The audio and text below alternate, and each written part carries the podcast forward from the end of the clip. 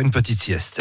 Totem, les cahiers de vacances. Peut-être l'un de vos rituels de vacances. Il y en a qui font ça tous les jours. D'ailleurs, elle est recommandée.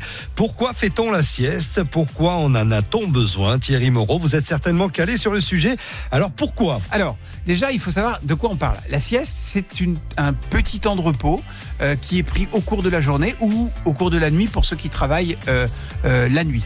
Le plus souvent, après le déjeuner, après une collation, ça fait partie du patrimoine génétique de l'être humain qui serait programmé pour être pratiqué entre 12h et 15h au moment où la fatigue apparaît et la tension diminue, et surtout après le repas au moment où on est dans la digestion. Elle dure en général de 10 à 45 minutes et on peut s'endormir sans avoir pris de repas d'ailleurs, mais en tout cas le fait d'en avoir pris un, ça accentue le fait d'avoir envie de faire la sieste. Alors il faut savoir que le fait de dormir de 8 heures d'affilée d'un seul coup, c'est quelque chose qui n'existait pas autrefois.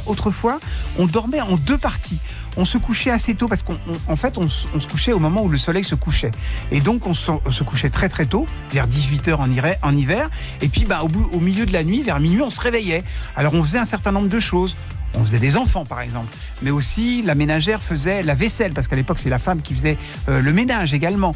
On pouvait aussi rester dans le lit, on pouvait lire, on pouvait faire un certain nombre de choses. Mais il y avait toujours une période d'une heure ou deux qui coupait votre sommeil en deux. Puis après, on se rendormait jusqu'au matin où on se réveillait assez tôt.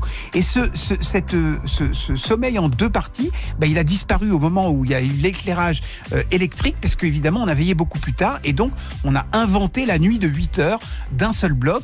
Et donc, l'autre fraction du sommeil, sous forme de sieste, elle a un peu réduit, elle apparaît sous forme, je dirais, plus anecdotique au cours de la journée, mais c'est toujours une forme de sommeil en deux parties.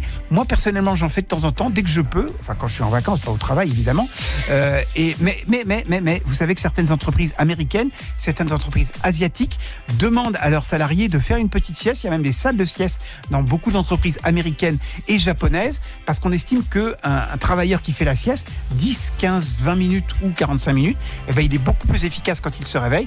Alors, il ne faut pas s'endormir pour 3 heures. Hein. C'est ça, vous arrivez à faire celle de 20 minutes, Thierry? Oui, absolument. 20-25 minutes.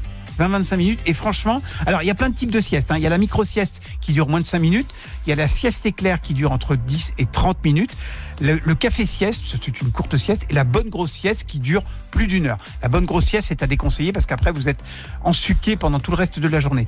Mais un café-sieste, c'est-à-dire une sieste qui dure maximum 45 minutes, c'est très très efficace parce que vous